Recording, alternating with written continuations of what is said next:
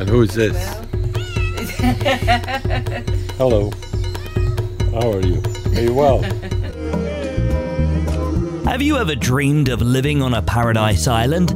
That's exactly what Yvonne Campbell is doing for a whole year. Otherworld Travel presents Life in Barbados, a year on a paradise island. Hello and welcome to this week's episode. So, what has been happening with me? I finally had my first visitor to the island, so my friend Justine was here for just under two weeks.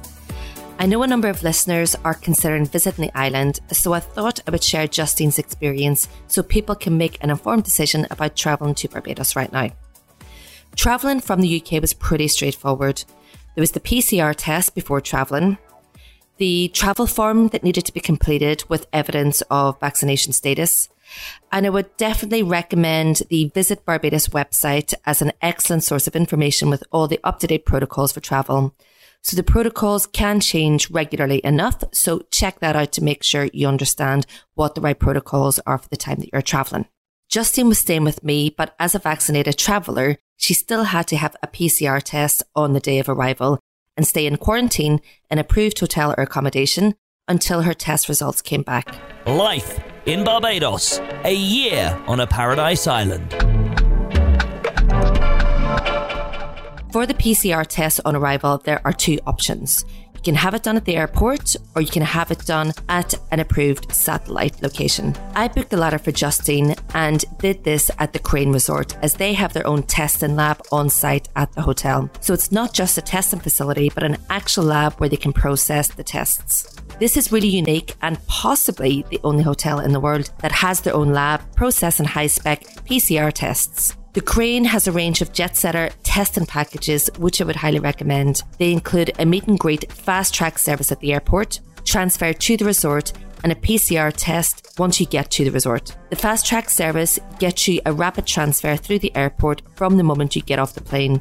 And it took Justine just 35 minutes from disembarkment to arriving at the hotel. Once she arrived and checked into the hotel, she was taken straight for her PCR test at the lab on site. She was then able to use the hotel facilities for the evening awaiting her results. Although the lab says the results can take up to 24 hours, her results came through in 5 hours, which seems to be a lot quicker than those coming through the government lab. So the next day, I met Justine and we made a start on enjoying her holiday. However, it was not to be. That evening, we got a call from the government COVID team via WhatsApp to confirm Justine's seat number on her flight. It transpired that somebody close to her on the plane tested positive on arrival. Therefore, she had to quarantine for a further four days and take another PCR test. We booked the test at the crane again, given a track record of turning around the tests, but on that day, an IT system caused delays and issue in the test results. This was not related to the Crane specifically, but to the overall government IT system, which sends out all the test results. Luckily, it only held up the results by a few hours, so we still got the results through in eight hours. However, I know of some instances where the results were held up for quite a while. A few things I think to highlight from this experience, which anyone traveling to Barbados should take into consideration, is your PCR test taken in your home country is only as good as the time that it is taken, which is up to 72 hours before departure.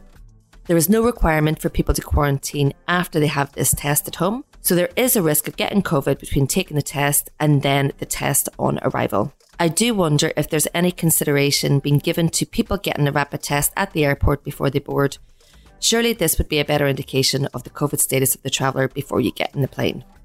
Even if you are confident that you've taken precautions to minimise the risk of catching COVID, you may be contact traced and still have to quarantine the same length of time as unvaccinated travellers. We were lucky that the COVID team agreed that Justine could stay with me if I quarantined with her, which meant she did not have to check back into an approved quarantine hotel. However, if she did have to, her insurance said it would only cover expenses if she tested positive, not if she was contact traced. So that's also something to consider. In my time on the island, Barbados has experienced a few admin issues which has delayed test results being sent out. You need to factor in that there could be a glitch in the system which could result in you being in quarantine for longer than expected. Life in Barbados. So, with her 13 night holiday being cut short to eight nights, we had a lot to cram in. We spent a few nights at the Sandpiper Hotel on the West Coast, which was outstanding. The rooms, the food, the service, all fantastic. They also have superb water sports facilities included, which we took advantage of. We used the snorkeling equipment, took out the Hobie Cat, which is a small sailing catamaran. Don't worry, we had a friend who could actually sail, so we didn't take that on ourselves. And we also took a speedboat tour up the coast. Other activities you can access include paddleboards, kayaks, and inflatable donuts, to name a few. We also had a sunset cruise on the Silver Moon catamaran. We went diving, experienced the legendary Sunday lunches at Lancaster Great House.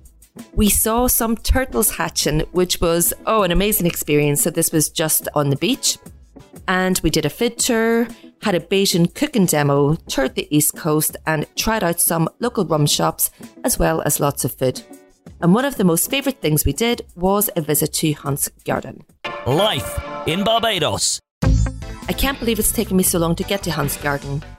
It's been closed for some time due to COVID restrictions, but it is now open seven days a week again. I went and met Anthony Hunte, whose family has been here in Barbados since the 1600s. I then also explored the beautiful gardens. We came as indentured servants. We were British, of course, and Right. came as indentured servants to the British. And the rest is history, of course. Other people came and then married into the line. Uh, it wasn't only those two then married into the line. So there were some members of family that came later Right. as and then my both grandfathers worked on sugar plantations Right. and so did my dad and his brother worked on a plantation and my mother's brother worked in Guyana on a sugar plantation so we have quite a background in in that field of, of growing stuff from about four I was with my grandmother planting things in she showed me how to garden she lived near Bridgetown in a place called Belmont Road and had a wonderful garden so I learned to garden with her from a very early age and she used to grow plants for the church fair because in those days there were no plant nurseries Right. so I learned how to do things like growing plants. And it, of course, was an experience because where I lived on the sugar plantation, we had no electricity, no radio, no telephone, and she had all that in town. So it was like young people going to New York when you went close to Bridgetown. So, how would you de- describe the gardens to someone who has never visited before? Well, very cheekily, I have a great friend. Her name is Sue True, and she's the daughter of Jill Walker, the famous artist. Yes. And then she said, We need a slogan.